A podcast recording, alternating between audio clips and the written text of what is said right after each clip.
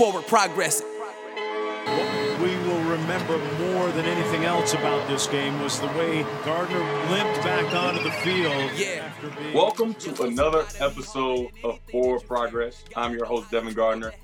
And I know I always say, this week we have an amazing guest.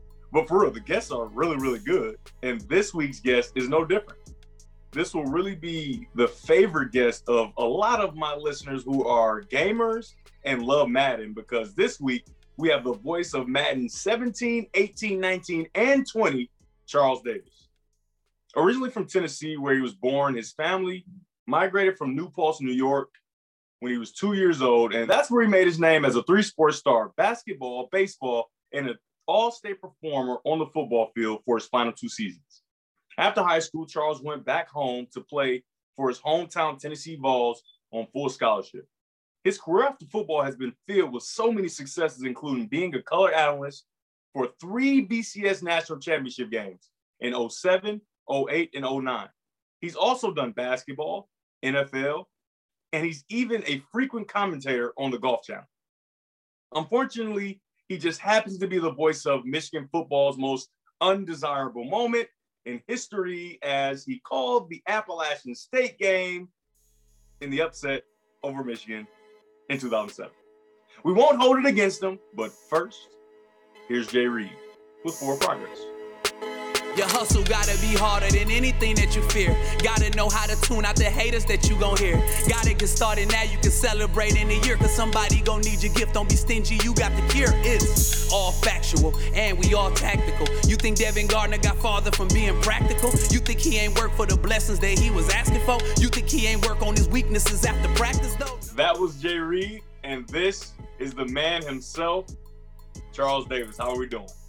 I'm doing well, Devin. It's so good to see your face again. And Yes, welcome to Forward Progress. This is Forward Progress. I love, I, I, I'm honored to be on Forward Progress. And what I really like seeing is that old number 98 up on the wall oh, there. number 98. There it is. you were- you were number- I remember you as number 12, Yeah, and then you taking 98, Tom Harmon's jersey. yeah, And that was so cool to see, to see a quarterback wearing old 98 and yeah. rocking and rolling. And since then, I had the opportunity to meet his son, Mark. Who's amazing. who's amazing, and we talked about you. And Oh, he, yeah. and he thinks you're amazing. So I thought What? that was really, really cool because I remember, I remember watching Mark play at UCLA. Oh, yeah. So to you know to bring it full circle for me, and he could not have been nicer the night that I met him and Mm. the whole deal. And it was so great to be able to talk about you because you know Yeah. we kind of like you. Ah, halfway decent. But, you know, me and my producer, Alex, who's amazing, also a Michigan grad, went back and forth about what we should I mention this? And so we're going to give it just an ounce of time, not too much time. Michigan fans out there, this is the man Oh whose fault it was that Oh. we lost to Appalachian State in 2007. Maybe not his fault, but he did call the game. Oh, oh Wow. Devin. Thanks a lot. Well, that didn't take you long at all. You actually, you actually, I, we had, I had an over under in my head, and and you took the under. I gotta give you that. But you know, it's funny. Big Ten Network was created, and that was the beginning of Big Ten Network. And if I'm not mistaken, the way Big Ten Network came on air was that game. Like that was the the start of it. Not like you know, click Big Ten Network. Here's the game and I did the game with Thom Brennaman as play-by-play and Charissa Thompson as the sideline reporter. That was her first game as sideline reporter. And the game went on, and the whole thing happened. And you know what I remember most was the shock, because normally in an upset situation like that, the home team, you know, whether it be Michigan or whoever it is, Yeah. the fans are just upset, like angry, you know. And you leave the stadium and you hear the expletives and you hear the the shouting. It was so eerily quiet leaving the stadium that day because people couldn't comprehend what they had just seen. Yes, Appalachian State had won two straight one double A national championships and had a lot of their team back. But still, Michigan was preseason top five. Jake Long, left tackle. Michael, Michael Hart, tailback, um, Henne, Chad Henne, quarterback. they all came back to school with the idea of let's compete for a national championship. And that was a loaded football team. I think Mario Manningham. I mean, we go around down the line. I mean, it's just a, just a loaded team.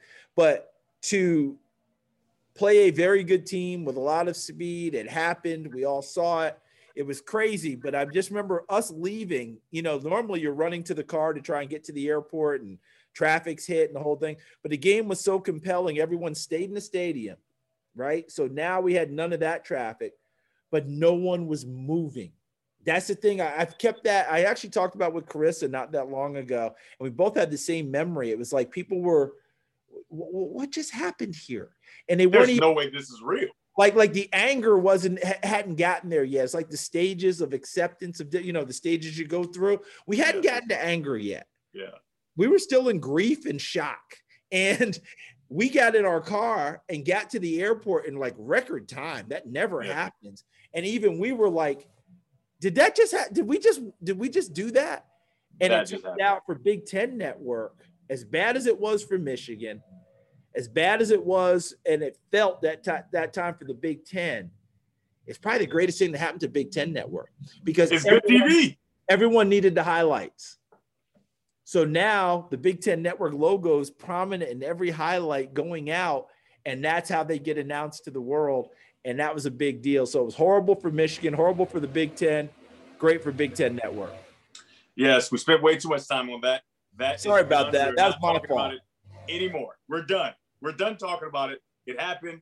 We we pretty there Michigan goes again, just pretty much making Big Ten Network. How about that? How about that? So I'm sure you know how closely I followed your career and, and kind of looked at it as kind of the blueprint of uh, how, what what can possibly happen, right, for somebody to be diligent and focused and, and, and locked into what they do. But I want to talk about you as an athlete, right? High school athlete, uh, three sport, basketball, baseball, football. Obviously, football becomes the moneymaker. Yeah. But what what athletes in each sport did you look and model your game after? The athletes that I grew up admiring were my dad's high school athletes. My dad was a high school basketball coach. Mm. He was an assistant football coach. He did a bunch of things, you know, all that good stuff, Devin. But his high school athletes, those were my guys. Like, yeah. those are my heroes. And there's no name, there, none of them I would name that anyone in the rest of the world would know. But back in New Paltz, New York, that was a big deal for me. I was a little guy driving them crazy and doing all that. And then as I got older, I remember seeing Magic Johnson play basketball for the first time. NCAA mm-hmm. tournament. They were playing Kentucky. Magic was a freshman. Kyle Macy was at Kentucky, and Kentucky beat them in I think the Mid East regional final back when we mm. did more of the you know the directional stuff. Yeah, I remember just marveling six seven six eight playing point guard. What? It's a big guy. Heard of like like that just didn't happen. And at first I thought like I'd heard about. It. I said this got to be a major gimmick. Turned yeah. out it was the real deal. Like that's yeah. for real. And so he became my guy. And I just followed him all the way through. Wherever Magic mm-hmm. went, I just followed, you know, whether it was with the Lakers or the whole deal. And his yeah. his matchup with Bird was huge. But you know, guys like that, and you know, guys would go in and out. I wouldn't say in and out of favor, but whoever hit the scene, I just kind of followed them. But I will leave you with this. My number one guy was Condredge Holloway. He's a quarterback at Tennessee. I saw him play on national television when I was eight years old. And even as an eight year old, I realized watching a black quarterback at a Southern school in 1974, I knew something was, whoa, whoa, whoa, what is this? Yeah. And my dad was a quarterback at an HBCU Bluefield State in West Virginia. And I just remember how proud he was watching that day. And Condredge Holloway became my guy. And that set me on the path going to Tennessee. I was eight years old, watching that football game, yeah. eight, nine, whatever it was, watching that game and watching his, his magic. You know, Condredge, he was his nickname was the Artful Dodger. And boy, was he the Artful Dodger. I mean, that, oh, that tells me exactly what he was great at. He was he was phenomenal. Plus, he was an All-American baseball player as a shortstop and went up to Canada. I think he was a two-time most outstanding player in Canada. Won some Grey Cups, and then I never even got to meet him until I graduated from Tennessee. Really? And I met him and introduced myself. He said, "I already know the story." he had already heard people had told him about why I went to Tennessee. And it was all because of him. Really? That's crazy. Yeah, it's pretty cool. So do you think do you think uh, you could have played Division One uh, as a as an athlete, as a baseball player, as a basketball player? You know, at Tennessee, I was going to play baseball my junior year, I believe, but I kept dislocating my shoulder in football, was out for the baseball team, trying to make it. I'm not going to sit here and tell you that I was a lock, but I was, I would think I was making pretty good progress. It would have been interesting to see me take it all the way to the limit because I was a pretty darn good baseball player. Yeah. And um, my shoulder went out again. And so I went to the trader and said, I feel like your shoulders are relatively important in baseball. I'm not sure. Yeah, that's I don't know. Just, just I don't know, I don't hunch, know a right? lot about baseball, but I know your shoulders may be needed. Call it a hunch. But I, I went to the trainer, our team trainer, Tim Kerin, who was so important to me. And I said, Tim, you got to get my shoulder taken care of so I can play baseball. He said, I got to get your shoulder taken care of so you can play football. That's why you're here, dummy. Yeah. And then basketball, I had some opportunities in terms of that, but I chose to go and play football. So yes, I could have played. I could have played in, in in that as well. But then again, this is me at 56 with my recollections, and of course, in my recollections, I could have done. I probably could have been, you know. Jean. Healy and been a downhill skier and could have raced Franz Klammer in my mind, even though none of that would have been true. So you're a football player, right? You love football.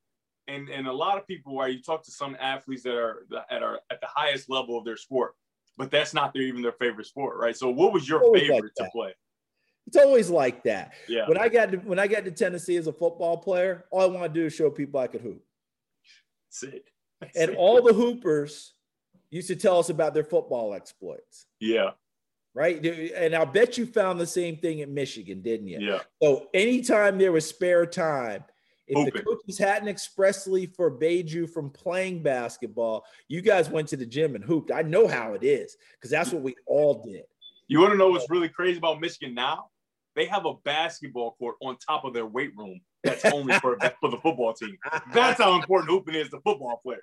and, and and you know we we would you know we were permitted to play and every year somebody would tear up an ankle or something and you get the or is this really the best thing to do but we had a basketball team in the intramural league that was made up of all football players Mm. one of our trainers ran it his name was mike rollo he, he- he- we were called the lakers and he thought every year we were a lock but every year the biggest tournament that we played against the fraternities and other people Yeah. a lot of good athletes there Yeah, yeah. we were always playing, and you remember Devin during winter conditioning. And we would be in what we called fourth quarter. I don't know what you guys called it in Michigan, Yeah. but fourth quarter meant like the last two weeks were really intense, Yeah. days, all that sort of deal. And we were playing hoops in these tournaments, and we would always. I promise you, three straight years we got beat in the finals by a frat because we were all gassed out. Like, Man, oh, you, you don't got nothing and, left. and by the way, they had cats that could play. So I'm not going to sit here and short sh- short shrift it. If any of them ever see this, they, they're not going to hear me say, "Oh well, we would have killed them. We would have." They were good, yeah. but when you put that and fourth quarter together, we had good games, but we couldn't quite get over the hump, and we always got Yeah. beat the finals or the semis. And that our poor trainer drove him in, drove him insane. Man, they're probably walking around with their chest out like, yeah, we, we smashed the football team. You think these these premier athletes, we destroyed them. Oh, it's I- I- I, they didn't whisper it on campus. I would hear it walking to class, you know, and of course they'd always have the girl with them, and you know they'd be all hugged up. Yeah, we laid it on them. You know, you know. Yeah. So you're a you're a great athlete, right? You you have a good career at Tennessee. You get two degrees, count them, right? Two Yeah. poli sci and a master's in history, which has nothing to do with what you're doing right now. You're a historian in athletics, but I'm sure you weren't covering athletics at that time. Um, you go to the Cowboys and you don't make the roster, yeah, right? You don't make the Yeah, roster, right? So Un- undrafted. Remember, undrafted Yeah. agents. So, and that was when the draft was Oh. twelve rounds, Devin. Right. So I really, people really didn't want me. It wasn't seven, it was twelve. So people were really like, I don't know about this cat. would you stop it? Would you? so, so, okay. So you you you go undrafted in a 12 round draft, right? 12 round you get draft. a shot, right? You get an opportunity and you don't make the roster. Correct. Um, athletes a lot of times don't know who they are outside of their sport, right? They they identify with their sport. um, how important was it for you, right? And obviously, you got two degrees, right? So you were a well-rounded student athlete, but how important was it for you to know who you were outside of being uh, an athlete, a football player? Extremely important, and it didn't come to me as quickly as I thought it would. Mm-hmm. I thought I was prepared. I thought I had done all the right things. My father was a, as I said, a, a college athlete, but he became a teacher. 40 year career as, a, as, a, as, as, an educator and as a coach. Mm. My mother only had a high school degree, but academics were very important to her. And, you know, my parents both said, You're going to do this, this, and this. So, two things came to mind, Devin. Number one, I got redshirted my freshman year at Tennessee. And I remember I told my dad, I said, Well, I'll just lighten my course load since I have an extra year and blah, blah, blah. And he said, No, no, that's not how we're going to do it. I said, What do you mean, we? He said, Well, I'm invested. Wait, will you be in the class with me? I'm yeah. Will you have to turn that 25 page paper? yeah. He's like, he was like, he's like, uh, I'm kind of invested in this too, by the way, since you know yeah. I, I had you. So yeah. he said, This was going to go down. You're going to graduate in four years on normal schedule. That way, your fifth year, if you're playing, you're enjoying it, what have you, boom, you go back and play. But if you're not playing, he said, because we don't know if you're good enough yet. You still have to mm-hmm. prove yourself. You're a red shirt. You don't know. If you turns out you can't play, guess what? You got your degree. You don't have to stay out there and, and go through all that. He right. said, that's how it's going to go down. Yeah. And so I did. And then my fifth year, fortunately enough, I'd been a three year starter. I wanted to play an extra year, and I did. So that's the first thing that hit me. My dad had taught, taught me that. But the second part is now I get cut by the Cowboys. I thought I'd prepared two degrees, you know, academic all SEC. I'd done all the right things. I thought, okay, I'm prepared for this. I don't know about you, but that first game, and I was back on campus finishing up my master's so I had to finish my master last year. The first game that fall, the buses pull up outside the dorm to take the guys for Friday night movie mm. hotel before dinner. The, yeah. And I saw them filing out and heading to the buses. And I thought, who am I? What am I doing? Because that's, am I, I thought, but I can't, uh, now I'm stuck. So it mm. took me a while to do that. The first game that Tennessee had, I thought I was going to go to the game. I couldn't go because just the thought of it, like someone's wearing my number now. Someone has filled my like, spot. I've been replaced. Boom. They didn't even check with me and see if it's okay. Like, really? They gave him my number? No, I'm just kidding. But that's what it felt like. I was a little bit at a loss. So even though I thought I was prepared for it, even though I had done all the right things academically, to be ready for it, my identity was still as a ball player. And it mm. took a little while to figure that part out. So think about the guys who were all Americans, who were early draft choices and it didn't work out. You know, that's even tougher. Yeah. Because now people are like, I thought you were going to be, and it, it, it's hard. It's really hard. Yeah. So the one thing, you know, I work with a lot of young quarterbacks, and the one thing I try to, you know, get them to understand is, hey, you're you are a football player, absolutely, and you should give it everything, right? You should never shortchange yourself. You should give yourself everything, uh, give your sport everything, but you have to actively find out who you are outside of that. Yeah. What will be your advice to a young kid, right? Maybe he's 16, 17, maybe he's 10, right? Because it's starting earlier and earlier where guys are talented and they're focusing on things and, and making a choice of, hey, this is what I want to do. What would be your advice to that person to say, hey, you need to find out who you are outside of football player, and this is how you do it? Yeah, I think that, that my advice would be similar to my path, but you're still there's still gonna be bumps at the end. But let's let, let let's take those and put them aside. Handle your academics, right? Know that if it ends tomorrow, you're going to be able to process and have a life for yourself because of your brain, because of your mm. mind, because of your work ethic and, and your ability in those terms. Find people that interest you that don't have a conversation about sports or your sport or ball all the time. Mm-hmm. Like back when I was in school, Devin, back in the dark ages, we had full athletic dorms. Yeah. Like, you know, like it was nothing but athletes. Nobody else. Nobody else. All sports, all deal, all guys, football, basketball, baseball, swimming, track, you name it, wrestling, all in one dorm. Mm. I've never, I've always thought it was better if you had better experiences, et cetera. I know why they did it. I don't, I get that. I'm not that dumb.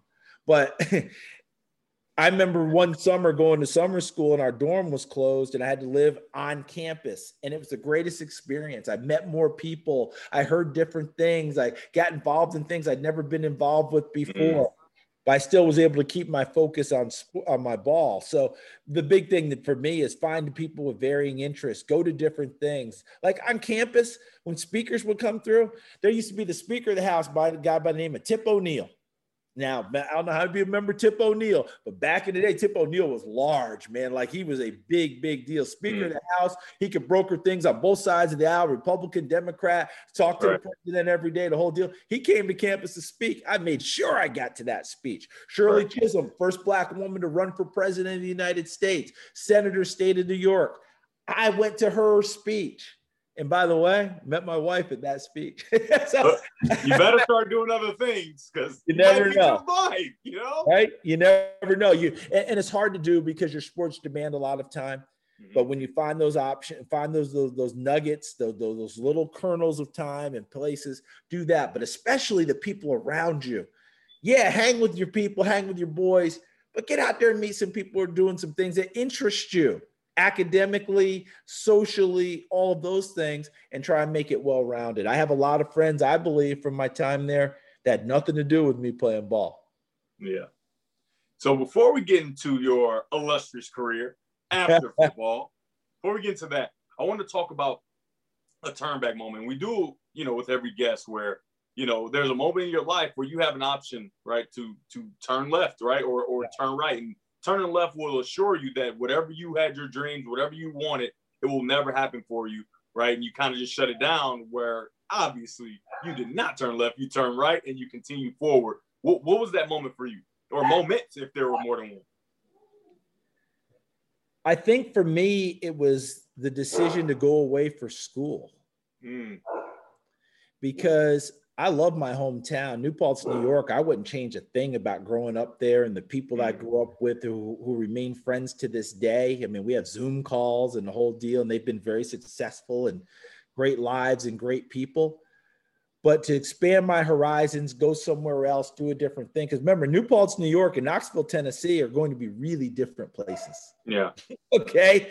And yeah. that allowed me to start that process of the north and the south, you know. Yeah. then I'm sure the stigma, it. everybody understands like the issues that went along with that. It was as simple as this, Devin.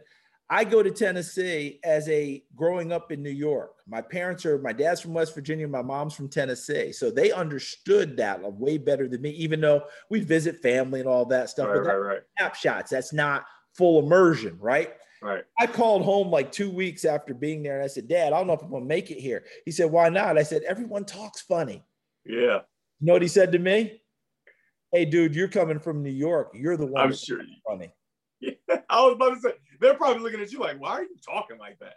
Bingo. And I heard that a lot. And you can yeah. imagine what it morphed into and what it evolved into. Absolutely. He's speaking this way, coming right. oh, you're a sellout. Wait, why? Wait, where are you oh, trying to act oh, white? Why, hey, what are you doing? Why do you talk that? You know, what's, what's with that? And you know, you're oh, Mr. Proper, and you know, yeah, all that yeah. that went into it. But it helped me mature, grow, learn.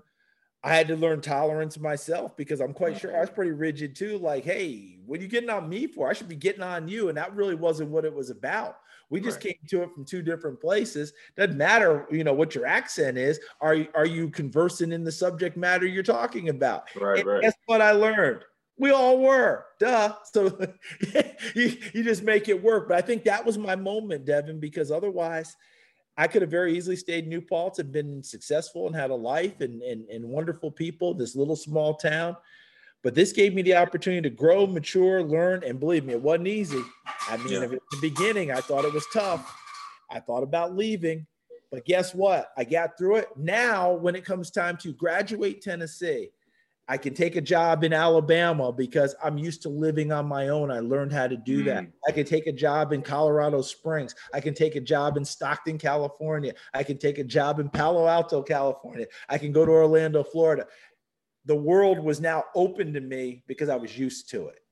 You know, I was used to making those moves and being out there. If I'd stayed in my hometown, I don't know that I would have been quite as used to that or been as eager to embrace that type of a change. I just don't know. But I will say this one last time. I love where I grew up. I wouldn't change a thing about that. Love the people, love the area, got an incredible education, had a ton of people that cared about me, looked out for me. I've lost two of my uh, dear coaches, and you know how it is with your coaches, right? Mm-hmm two of my dear coaches. I lost them in the last year from my high school days, and, and I miss them each and every day. And both of them, not only did they look out for me, but I know when it was all said and done, they loved me. And that's a mm-hmm. big deal. And that's my hometown. Yeah, that, that's awesome. I mean, it's a courage, right? It takes courage to move and, and go play way in Tennessee and then the courage to stick it out, right? You know, because a coward, hey, Oh, that's I miss my mom. I miss my back. mom. Believe me, I miss my mother. That's probably one of the reasons I didn't go out west to go to UCLA. I was like, man, that's really far, far away. That's real far. That's far, far. yeah. So, let's talk about you know that aforementioned uh, post football career, right? Mm-hmm. That all those opportunities came because you were had the courage to go out and, and down to Tennessee and play. Um, how how did you get your start, right? Because for me, it was kind of a serendipitous type of occurrence where I got a call. Now I always knew that one day, right? We met a long time ago, yeah. and, uh, and, and we're like competing for smiles, and we're like, and it's like, wait, wait, I'm you and you are me, and wait, wait, you know what I mean? So I always knew I want to at some point be in front of the camera and do these things, but I wasn't actively searching and, and putting myself in position to do it. But it was a serendipitous call where it just happened, you know, when it and it, and it got rolling. When what, what was that for you? You and I have had very similar paths that way, Devin. Very similar. And I will nutshell it. I was I did some stuff in college. I had friends in college, man by the name of Mike Moore, who was a college classmate, and said, Hey, why don't you come over and do some stuff for what was called UTV, our campus television, you know? Yeah. And he taught me some things and I learned, I was like, man, I'd really like to do more of this. But I started working for a living.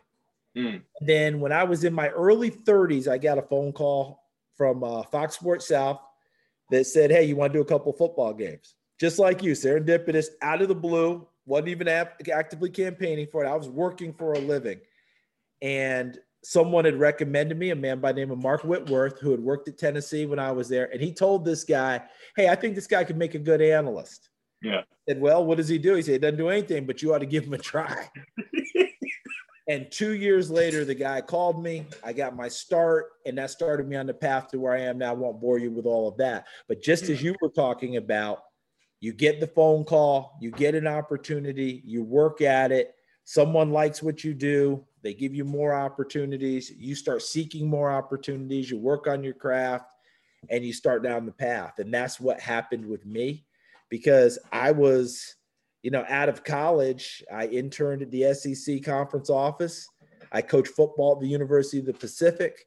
I became an intern for the U.S. Olympic Committee and then the, Olymp- the director of the Olympic Training Center. Mm-hmm. I was an assistant athletic director at Stanford, and I became the PGA Tour. Um, I became a tournament director for a PGA Tour event with Disney.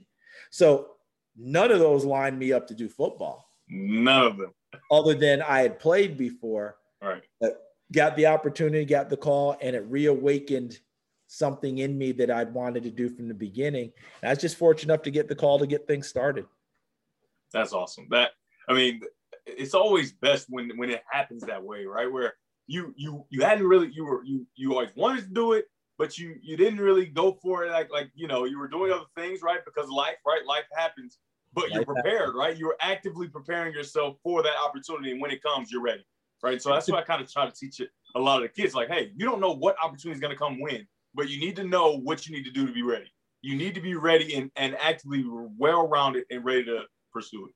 I love that. You know, it's a, sometimes it gets a little bit on the, uh, you know, what we call them bumper sticker side, you know, with mm. different things. How many times did our coaches tell us, stay ready yeah. so you don't have to get ready? But it's true. It applies. It absolutely yeah. applies. And, and that's part of it. And look, the jobs that we do, I think both of us have a healthy understanding that because we didn't actively pursue, but they came to us, and then we were able, but we were preparing anyway. When you're when you were watching games, you were doing commentary in your head.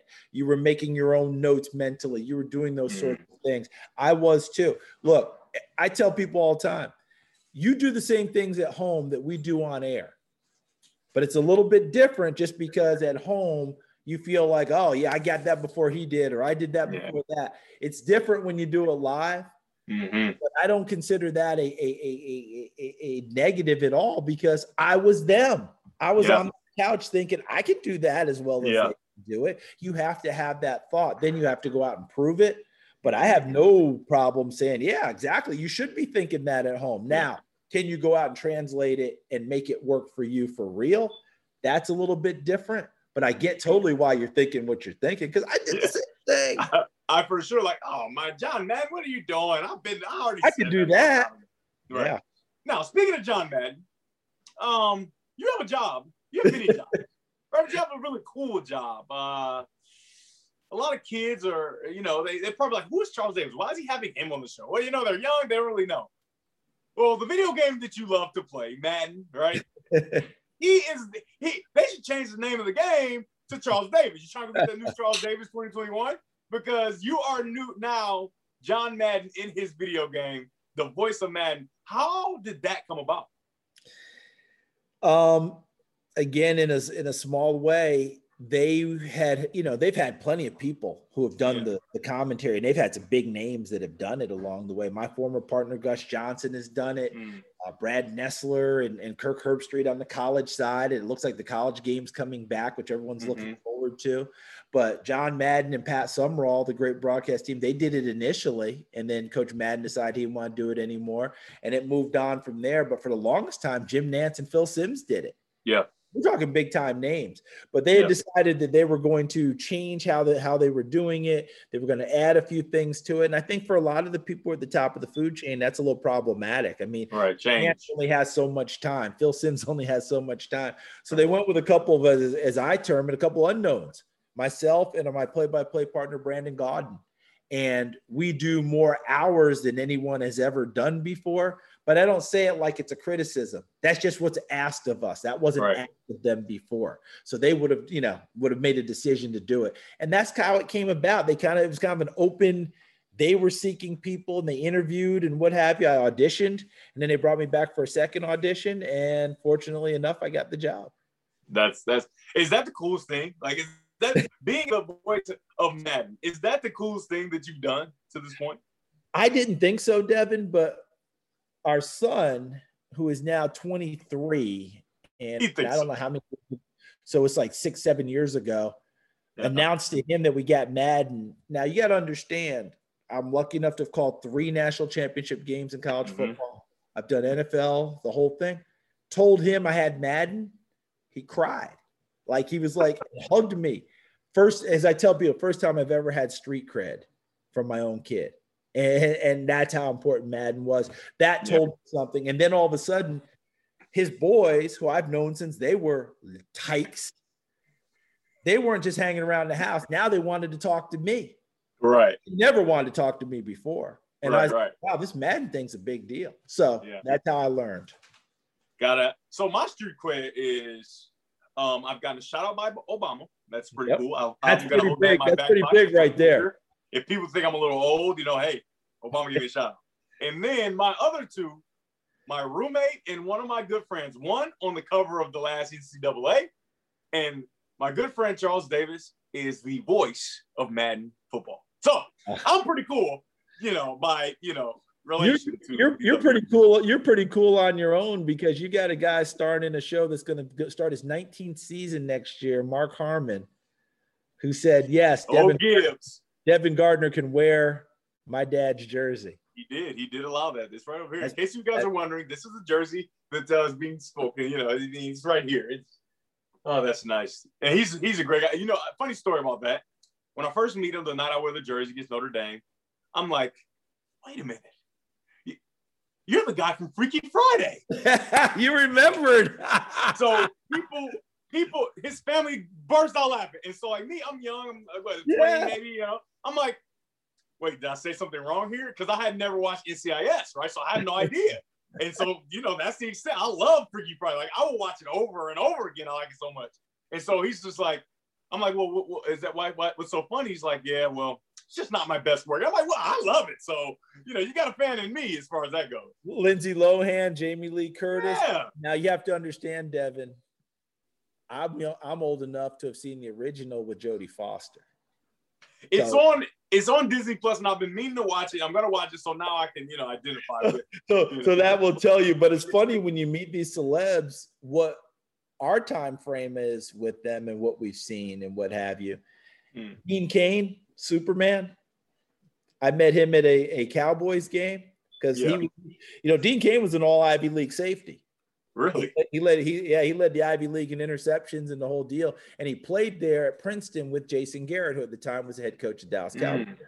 Well, I'd seen him in a Hallmark movie called Operation Cupcake, and so I see Dean Cain on the sidelines, and we meet and the whole thing. I was like, man, loved you in Operation Cupcake. You should have seen his face. He's like, what, what, what, what? What? And so like Mark Harmon's like, you know, Freaky Friday's not my best work. I think Dean Cain's like, um, you know, I was Superman, right? you do know I am Superman. You know, I, am Superman. and I hit him with Operation Cupcake. So I, I- I don't know if he'll ever want to see me again. so you do it like I said, like I talked about earlier, so many hats, right? And you're you're a draft correspondent, right? You talk about the draft, you you assess college players, you you talk about how they're translating to the NFL, and you you judge teams on how they drafted and things like that. And so I want to throw a couple questions at you uh, for this year's draft with uh, some of the some of the athletes that are coming out. Now, we know it's a foregone conclusion for Trevor Lawrence that he will be the first pick. He's probably halfway through the Jaguars playbook right now as we speak. So we're not even gonna we're gonna leave him out. Of the other quarterbacks in the entire draft, if you're the next three teams that need a quarterback, in order, what quarterbacks are you taking and why? Zach Wilson, Justin Fields, Trey Lance. Okay. Okay. Zach Wilson is a a a playmaker extraordinaire with a big arm, much bigger Mhm. arm, I think, than probably when I thought started to process. And Mm-hmm. just watching him, accuracy, movement, similar to Joe Burrow in terms of that second and third reaction stuff, Devin. You know what I'm yeah, I don't think people knew how good Joe Burrow was with the second and third reaction. Yeah, like that second, third reaction, and then a big play results. See, I came up when Big Ben Roethlisberger would just shrug people off because he was so big and strong, and then the second and third reaction would happen. With Joe Burrow, was making people miss, evading in the tar- pocket, you know, movement, all those things. Zach Wilson has a lot of that in him, you know, and I feel like he's got a little Joe Montana with the footwork and you know, off-platform throws, things of that nature. Yeah. The next guy is Justin Fields, who I feel like is just catching so much grief that just I, I'm stunned by it. Frankly, Yeah. this kid can flat out play. He can Tough ball. nails, but physique is off the charts. Can throw the football any throw you ever want to make. I think he was really impressive in his second pro day as he was in his first, and he did it in front of San Francisco. Like, yeah, go ahead. You want to take somebody? dare you. I dare you.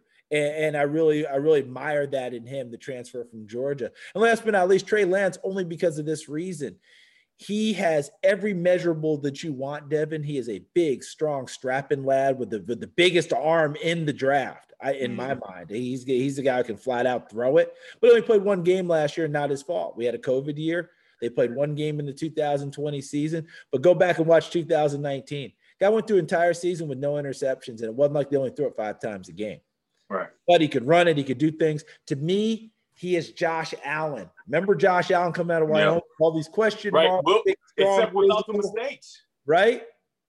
And now I think that this kid could turn into that. Now, Josh Allen went from a 53% completion percentage as a rookie to year three, end of year three, this past year, 69%. So, yes, you can improve along the way. I think Trey Lance has that opportunity as well. So, those are my three. And, and I think uh, it's not always ac- accuracy. It's a lot. Some of it is accuracy, but a lot of it is just the gunslinger mentality, pulling that back some, right? Not taking some of the chances because of that big arm that you have to make your completion percentage go up. Where hey, I could have threw that deep ball in the double coverage. I could have got it there, but I checked it down, and so now Yeah. I can I can excel. You know, so okay, that's good. That's good. That's decent. You know, oh draft correspondent over there. That's decent. try. So and you now, got to understand all three of those guys. If I'm a team that doesn't get one of them and I get another one, I'm not losing any sleep. It's not like it's that big of a, You know what I'm saying? Right, you know, right, the right. gap is not like this guy and the next three are way behind him. These are really similarly situated guys. I would say on most people's boards, all of them would rank in the top 15 players in the draft. So now there there are a ton of receivers. When I tell you this might be the most receiver heavy draft that you know we've seen, and, and they're so talented, all different sizes, and they're all fast, they all can catch, they all run good route. If you're a GM and you have a, maybe a young quarterback, right, and you need to get him a weapon, right? Who's the one guy that you absolutely have to have if if he's on the board? Talk about receivers. Yeah, I love Ja'Marr Chase at LSU. he's a dog. He's a dog. Ja'Marr Chase. I mean, he is big, strong, physical. And people remember Justin Jefferson last year as a rookie with with with Minnesota was incredible, right? hmm In 2019, Justin Jefferson was clearly wide receiver two to Ja'Marr Chase's wide receiver one. Chase sat Right. out last year. This Right. guy can run. I think he ended up running 4.39 at the pro day. And Very remember, fast. with pro days, you train up your speed. But I want people to understand yes, you can train up your speed, but you can't go from 4.7 to 4.39. So, so, let's, let's, you know, everybody's like, well, all they do is work on their speed. Yeah, you can make it better. Not to mention, have you seen his tape? Yes, and then the tape is is incredible. The game against Oklahoma in the semifinals of the college football Mhm. playoffs in 2000, he just took over, allowed Joe Burrow to say, "I'm putting it up there. You wherever you you go, just you're going to go get it. I'm not worried who's back there. You're going to get it." I just like him a bunch, but I'm telling you, you go from him to Jaylen Waddle at Alabama to Devontae Smith at Alabama, and you're fighting over who's this and who's that. Waddle's numbers were better the first four games before he got hurt, but I think a lot of that was that they pushed the ball to him. Like he was their wide receiver one. It's your turn, right? You're who? Yeah, now. it's You're your like, time. you- you're- it's your time. But he goes out, and Devontae Smith is the guy. Explode everyone and everyone knows he's the guy, and he mm-hmm. still explodes. at 143 pounds. Yes. it, it, it was it was like like Charles S. Dutton and Rudy when he was telling telling Rudy, you're five foot nothing, you weigh a hundred nothing, you don't have a speck of athletic ability in your body. Right. Well, Devontae Smith is like a hundred and nothing, but he has plenty of athletic ability in his body. Yeah. And plus, I love his nickname, the Slim Reaper. That's The pretty dope. Slim Re- I mean, he's, he's the KD of the football field. The Slim Reaper? Wow. But it's interesting, Devin. I went back and looked. Marquise Lee was a guy that I thought coming out of USC looked like him. Build, play, play speed, how they move, kick return ability, things of that nature. Their numbers in their biggest year in college are almost mirror images of each other. I think uh, Lee caught 117, Smith caught 118. The, the, the yardage is similar, the yards per catch. I think uh, Smith got him in touchdowns, but that was a very, that was my comparison, I thought. And then when I looked it up, I went, whoa, this is pretty similar production. Yeah. And how Smith got a chance to come out and do it in the NFL. Okay. Well, so now you're on. A, you got a team, and you have you have your quarterback, right? You have your weapon, uh, and you need somebody to tote the rock. Who who who's the guy that you're going to have tote the rock in this draft? I love Najee Harris from Alabama. The difference for him is that his odometer is a little bit, little heavier than Derrick Henry's was coming out. Even though Mm. Derrick Henry had the one big year and won the Heisman and Yeah. toted it a bunch, his first two years he didn't tote it all that much. Right, right. This kid has had two back-to-back, you know, back-to-back years of toting it, catching it. My comp for him is an old school comp. He looks like Franco Harris to me. playing with Mm. Pittsburgh. And I love his ability to catch the ball of the backfield. He's a big version. It's funny, as big and strong and thick as he is, Le'Veon Bell came out looking similar and then slimmed himself and his Mhm. really rose. I'll be interested to see what Najee Harris does with something like that. I don't think he has to slim as much as, as Le'Veon had to, but but it'll be interesting to watch. But Etienne, Travis Etienne out of Clemson, big Mhm. home run hitting threat. But I'm telling you something. Have you seen those two runners from North Carolina, Javonte Williams and Michael How Carter? do you get two? Is my they are How do you get two? fun. They are How'd you get two? fun. I How'd you get two on the same? How'd you get two guys that good to commit and say, "Hey, we're going to share"? and they shared and they get along. They like each other. They complement each other. And you know, most runners, like if someone had come and tapped Mike Hart on the shoulder when he was in Michigan, he, he wasn't coming off the field. Hands off me. No, yeah, were you crazy? So it's a different deal watching him, but Yeah. I think that, that helps them both as they move forward in the NFL. Now, neither one of them's a burner, Both of them are going to run into four fives. Yeah. Not to not below four or five. They're going to run into four or fives, but they run you into submission is what they do because they will carry the rock 25 times. So who you you talked about the quarterback and the receiver and the and the running back. Regardless of position, do you have a guy or maybe two guys that you think for sure is going to make an impact? No matter what team they go to, no, it doesn't matter if they go to a good team, bad team, they're going to make a, a immediate impact from the start. Kyle Pitts, the tight end from Mm. Florida, who's really not a tight end. He's a he's a ball catcher. Thank you. That's what he is. What Four, does. four four runner. You can isolate him. You can do things. You know, when you think of the best, you think in, in our current, you think of Gronk in his prime. You think of mm-hmm. Travis Kelce right mm-hmm. now, George Kittle right now. He's all of those things. And yes, everything doesn't match up. No one's as good a blocker as George Kittle. Right. But this kid is a good enough blocker. But you're not gonna have him block that much anyway. You want him downfield catching the football. I want to create mismatches and catch the football over guys who can't cover. He is who Evan Engram was supposed to be and still Mhm. can be with the Yeah. Giants. Yeah. Same speed, catch the whole thing. Evan just needs to catch the ball better, and I think that he's got a chance to do that. But this kid is that. And on the defensive side of the ball, this kid out of Tulsa has me fascinated. Zaven Collins. Mm. He is built like Brian Urlacher. And I'm going to quote a friend of mine, Daniel Jeremiah, who I think is the best draft analyst in the business. And I work with him at NFL Network. So I have some bias, but he's pretty darn good. Yeah. He mentioned to me, he said, Hey, dude, he looks like Urlacher. And I was like, Urlacher, come on, man. And so I plugged in the tape and he's built like Urlacher. Now, Urlacher grew into that. Urlacher was a safety that grew into being that. This Right. kid's always been just this big monster kid. Right, right, right. 250 pounds who can run, make plays, the whole deal. And I think that he can play inside, he can play on the edge. Dont'a Hightower for people. Think about what he did in New England at his prime and one of the biggest plays in Super Bowl history that people may have forgotten. Mhm, He caused mhm. that fumble that started the comeback. That sparked, That sparked the sparked the comeback. comeback. Yeah. That's what this kid Zaven Collins can do. So those are guys that jump on the table, and probably I got to sneak in a safety because I'm a DB. Trayvon uh, Moehrig from TCU, play high, play low, play man. Well, well schooled by Gary Patterson, their head coach, who's a defensive genius.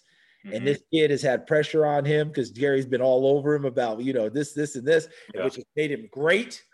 And I think this kid can flat out play. Okay, that's awesome. Now you you climbed the ladder quite quite well, right? The motto of forward progress, right? You've come a long way since 1987. You know, Tennessee orange and white game, calling that game. Yeah. What what challenges have you had, right? Because I know it's fun, right? You're it's so much fun doing something like we talked about earlier that you would do on your couch or in the barbershop or wherever. You would do it anyway, but now you get paid handsomely and you have fun doing it. Uh, but what challenges have you faced moving and migrating through the biz, as they call it? I would say the biggest challenge, Devin, is in our business, the better the credentials you bring with you, the better opportunities you have, especially initially. So you, you wonder if you, you know, along the way, you wonder if because I played at a high level in college but didn't make it in the NFL, I wasn't an All American, so I don't have that attached to me. Hmm. You know, this isn't a shot, but you know it as well as I do. It wasn't a quarterback. Quarterbacks are a whole different category that people Right. like. So you just wonder, am I going to plateau? Am I going? And that's just one of the things that I've just continued to not let my head get to. There was times, mm-hmm. sure, that I thought, oh boy, this is it. I can't go any farther. I wasn't this. I wasn't this. I'm always going to take someone there. But somehow I was fortunate enough that enough people along the way thought that what I did was good. And I wouldn't say they ignored my record, but it wasn't a concern to them. Now, me being Didn't handcuff you. yeah, exactly. Me being here in the NFL is probably a bigger move in that way than it was in college. At least in college, you're talking about, well, the guy's a four year starter in the SEC in college. You know, Kirk Herbstreit's the top guy in college football, right? And he's done a fantastic job. If I'm not mistaken, he's a one year starter at Ohio State Right, right, right. but that has not stopped him from being a tremendous analyst, ambassador, Very, very game, the whole thing. He has done a phenomenal job. Someone looked past that and didn't say, "Well, I got to have a guy who's this, this, and this." he has done the job. I was lucky mm-hmm. enough to get that opportunity. In college, it makes sense. In the NFL, I was worried when I moved to the NFL, like, oh boy, these NFL guys gonna chew me up. Like, dude, right. you didn't play in this league. What are you doing here? Right, right. We, we've had coaches who've won Super Bowls that barely played in college. Right? We've had coaches in college football in the NFL that never played. Bill Belichick was not a great player in college football, yeah. right? He was a lacrosse guy, the whole thing. How's that worked out?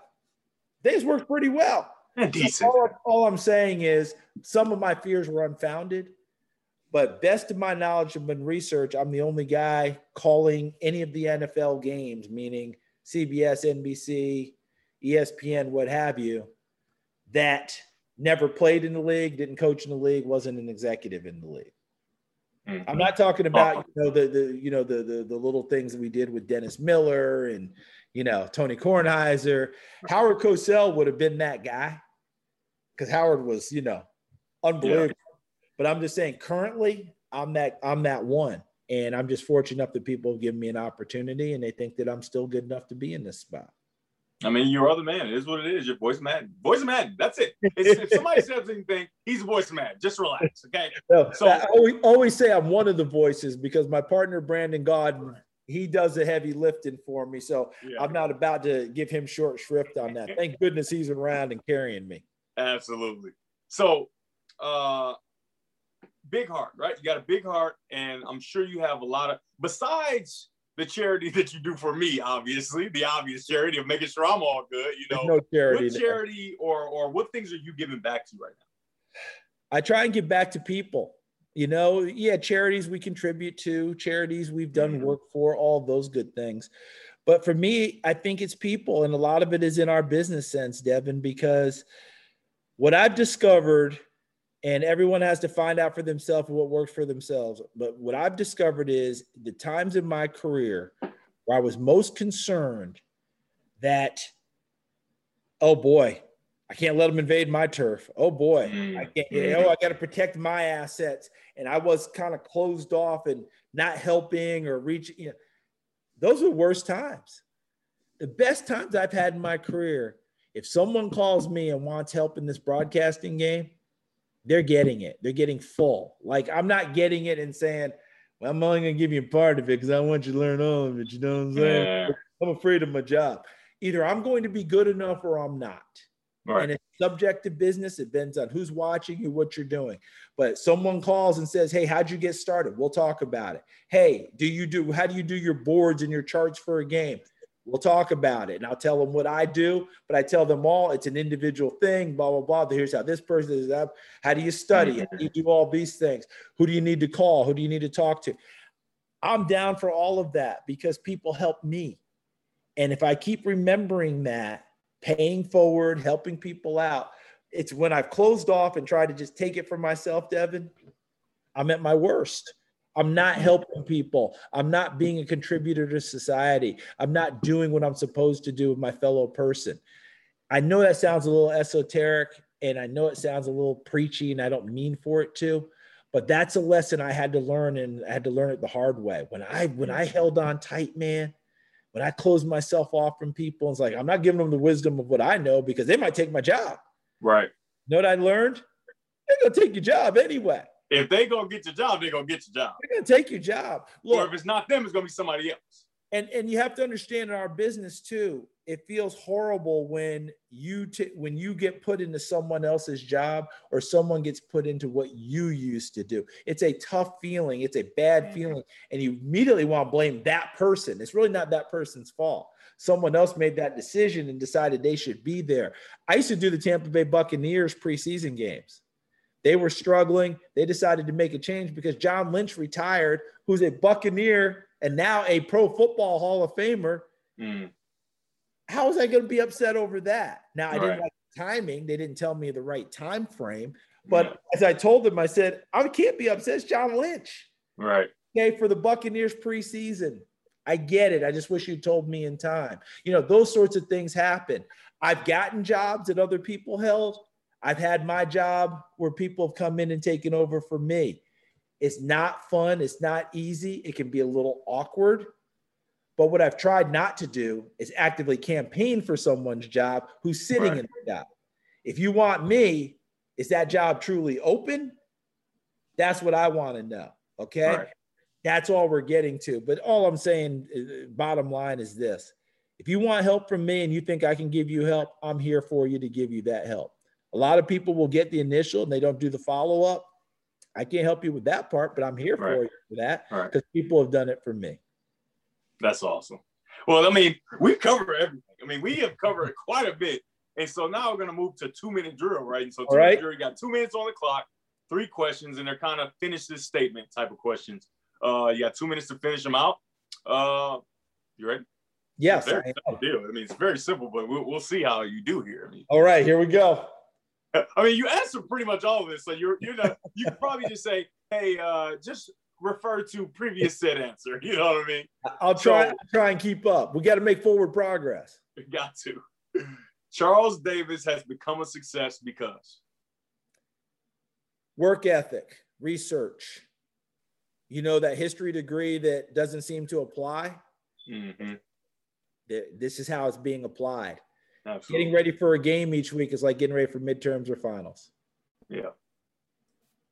A transition from in the arena to in front of the camera will function best if. Say it again. Read, read that again. A transition from in the arena, right, the man in the arena, yep. to in front of the camera will function best if. It will function best if you remember what it was like to be in the arena mm. while you're in front of the camera. Mm. Sometimes I think we forget being in the arena means everything we did wasn't perfect. It was not. we had a, we had a we had a few downs along with our ups. Yeah, it's good, to, it's good to remember that when you're watching these people out there perform what that you're talking about. Gotcha. My advice to anyone trying to create their own forward progress is understand who you are, understand where you think you want to go and get your research in on the best ways to make that happen. And one of the best ways to make anything happen in this world is relationships. Creating them, maintaining them, soliciting new ones, and being open to be a person that people can forge relationships with.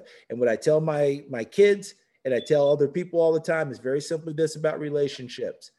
Don't let the only time people hear from you is when you need something. Because guess what?